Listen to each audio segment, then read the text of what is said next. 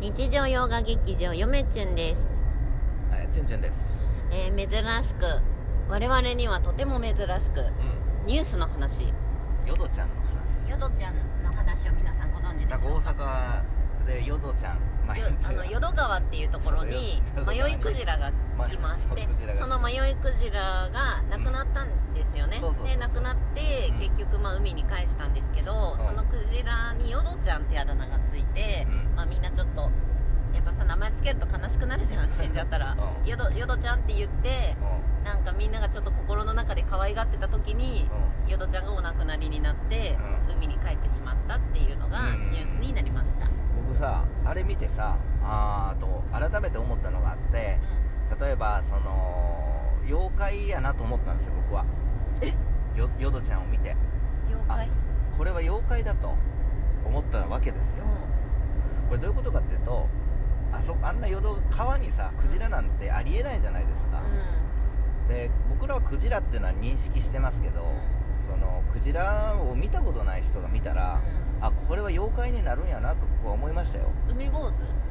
いや海坊主ああでも海坊主の可能性もありますよね。似とるな。うん。その海坊主っていうのはその水木しげる先生が描いてるあの真っ黒いやつえーがすごく印象あると思うんですけど確かねその尾びれがついてるっていう話もあるんですよ。で尾びれにそのあ何やったっけ？いや尾びれじゃないかな。何やったかな？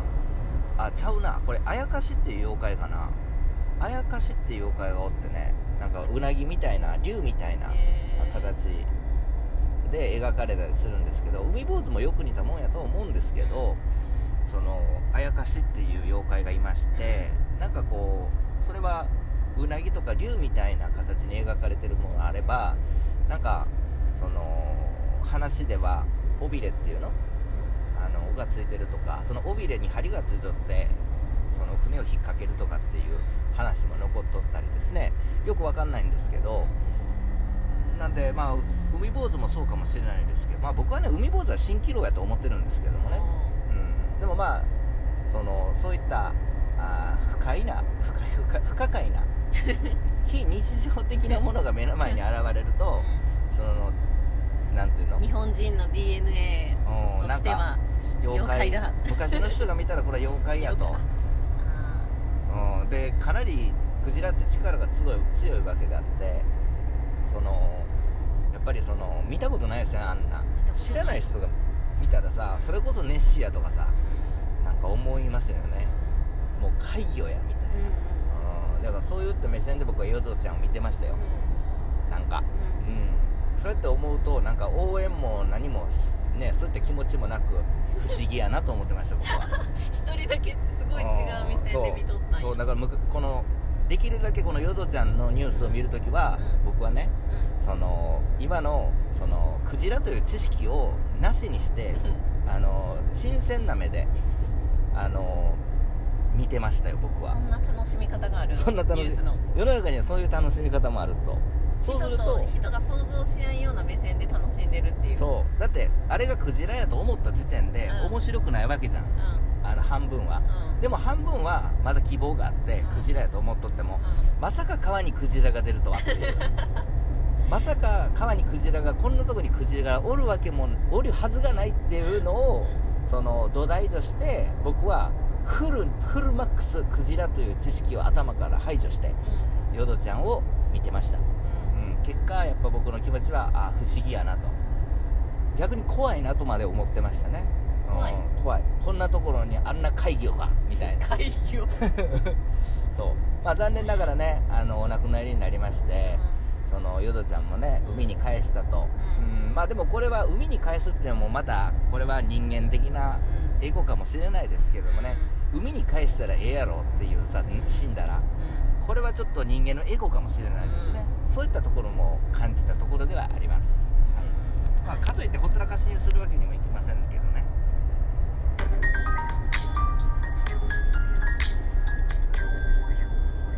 恋文はじめです。ケイブンさんいつもありがとうございますそう思いませんなんか、うん、でもやっぱりこのなんつうのああいうものが目の前で現れ今の時代でも現れるんやから多分昔も現れたでしょ。もっとは多かったんじゃない？そう。で今では東京湾にはあのトドもおるし、うん。あね、あとはクジラもまあ、遊びに来てるわけやし。でまあクジラは東京湾にクジラはともかくうん。トドなんてあんな東京湾に現れたらみんな人魚やと思いますよね、トドとか。あのあとはあのあのアザラシとかさ、現れたらみんなあんなもう人魚やとか怪魚やと思いますよね。そうよね。うん。だから僕はねそういった目線で見ちゃいますよねなんか。うん。俺そう思いません？昔の人はどういう風にこれを見てたんかなとか。あもし昔。昔あったらどう捉えられて絶るか。対にアザラシとか出とったと思うで昔。だと思んで人魚やとか怪魚やとかさ。うん。妖怪や。そう見たことない。あんなアザラシとか想像して。アザラシとか。今でこそさ、うん。YouTube とかテレビで気軽にアザラシって調べたら出てくるけど、ん。昔の人なんてうん。話で聞いたことしかないからな。そういうことなんですよ。だからそうやって考えると最近思ったのがその情報ってすごいなと。うん。あの情報っていうのはこの人間のさこの知識とかその印象とかを形成するのにすごくそのなんつうのあー役立っとるというか、あの生きていく中ですごくこう土台になってるものかな、うん。昔やったらあの噂とか口コミ。あの僕昭和60年生まれですけど昭和60年生まれの人でもやっぱネットっていうのはあの小学中学校小学校の時はそんなにできなかったし、その口コミとか、あとはそのねなんかなんか本探すのにもなんか広告とか紙媒体のあなたさくしゃみするときさもうちょっと声出してさハクションって言わんとなんか気持ち悪いわこっちは。そうななんかグググググググみたいな俺それ聞くたびにさなんか胸が苦しくなってくるんやわそんな妖怪みたいな泣き方してない。そうなんかうんでさ今はさもう YouTube とか調べたらさもうある意味嘘かほんまか分からへん情報も入ってくるけどまああの昔だったら噂とかやったらさパンとなんか嘘か噂か話を言ったら時間をかけてこうかなりこうそれでもスピードよこう速いスピードでこう広がっていったわけじゃないですか。口先女とかもそうやと思いますけど。でもあの今やったらもうすぐ拡散されるわけでしょ？ツイートすれば、うん、恐ろしいなと思って。その代わりしぼむのも早いんかなとも思ったりするんですけどね情報型っていうもんねう今もう若い子がいろんなことを知りすぎててんうん悟っちゃってるっていうもんねそうそうそうそう冷めてるっていううんのくせにですね今の若い子もそうですけどあんまり昔と変わんないと思いますよ。物の見方は。うだってその怖い話とかやねんみんな好きだもんね。みんな心霊スポットとか行ってるけどうわなんか動いたとか言ってるけどあれ絶対なんか足音が聞こえるとかあんな動物やし。でなんかその足音が聞こえる。でも音声には入ってなかったりするとあのー音声には入ってなくて声が聞こえたとか、あのー足音が聞こえる。特に足音が聞こえるっていうのはあのベトベトさんですよ昔で言った。ら、うん昔からあるわけだってもう怖い怖いと思ったらそうやって幻聴が聞こえるわけですよ、ですごく敏感になるからあのちょっとした音でもうわこれこれちゃうのみたいな感じで変換されるんですよね、でも明らかにさあのおかしいものも本物やと本物ちゃうかと思うこともありますけどね当然、うん、でも大半見てると大半は気のせいとか思い込みとかあの知識のなさあの恐怖か恐怖心でその今までの科学的な知識っていうのがこれあの心霊スポットとかでいうと消えるんですよね。恐怖心。人間の恐怖心っていうのは、うん、なんかそういうことも考えましたよ。だからヨドヨドちゃんからそういう風な感じまでちょっと展開しちゃいましたね。なんかあ昔の人っていうのはその知識がない。その科学的な知識がななくなった時にどういう風に感じ取ったのかなっていうのを僕はあのすごく観察っていうかあの実験してましたなんねか感性が豊かだね。これ感性っていうのかな？感性の問題ですよねそれって。うん、感性がどんましてるから、うん。あのーその鋭くしてるっていうような感じかな。研ぎ澄ましたって感じかな、うん。そうなんですでもこういうのって大切ですよ。そのなんかその僕歴史専門でやってるじゃないですか、よく言われたのがあの大学の時に今の目線今の考え方とか目線で過去を見てはいけないというのはよく言われました、うんそうするそうやって見ちゃうとねじれてしまうと。うん当時の人不可能かもしれんけどできる限り当時の人にの気持ちとか感覚になって物事を見るとあのなんつうのその時代背景がすごくわかると。